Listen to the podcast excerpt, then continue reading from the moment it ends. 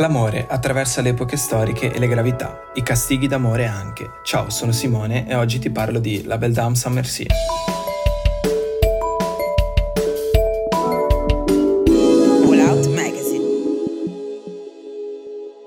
La Belle Dame Saint Merci, letteralmente la bella dama senza pietà, evocata da John Keats, divenne presto un soggetto ricorrente nell'arte dei pre-raffaeliti. Il poeta britannico non riuscì soltanto a personificare un'emozione dolente, ma ne creò una vera e propria icona, tanto che anche il nostro genio Montale mantenne la Belle Dame Saint Merci come titolo della propria poesia contenuta nella raccolta Satura, sezione Satura 2, edita da Arnoldo Mondadori editore. La bella dama senza pietà. Oh, cosa ti affligge, cavaliere in arme, che vaghi solo e pallido? La carice è insecchita in riva al lago e nessun uccello canta. Oh, cosa ti affligge, cavaliere in arme, così deperito e desolato? Il granaio dello scoiattolo è pieno ed il raccolto è stato fatto. Vedo un giglio sulla tua fronte, con umida angoscia e la rugiada della febbre, e sulle tue guance una rosa sbiadita, che pure velocemente insecchisce. Incontrai una dama nei prati, totalmente bellissima, la figlia di una fata. I suoi capelli erano lunghi, il suo passo era leggero ed i suoi occhi erano selvaggi. Feci una ghirlanda per la sua testa e braccialetti pure e una cintura fragrante. Lei mi guardò come se mi amasse e fece un dolce lamento.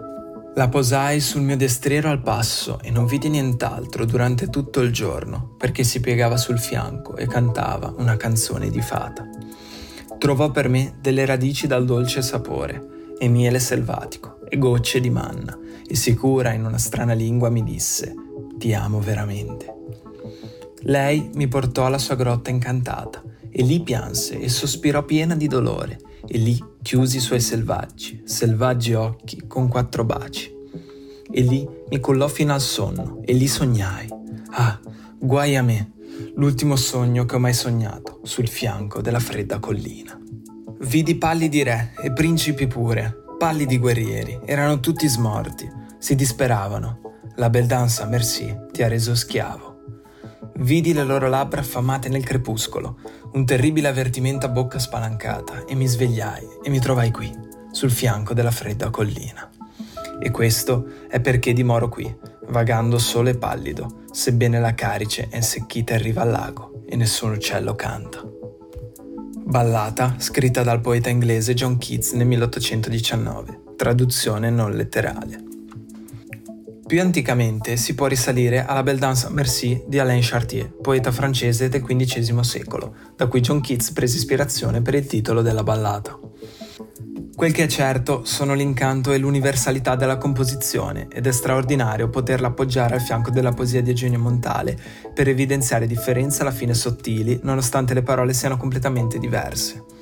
L'algoritmo emozionale al centro dei componimenti è lo stesso, circondato dal freddo in entrambi, silenzioso con l'apice di un grido beffardo nel precedente, composto di suoni lontani e rifiutati nel prossimo, una magia ingannevole d'altri tempi, contrapposta, vedremo, ad una magia semplicemente rotta.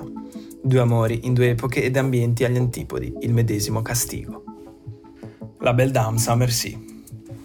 Certo, i gabbiani cantonali hanno atteso invano le briciole di pane che io gettavo sul tuo balcone perché tu sentissi, anche chiusa nel sonno, le loro strida.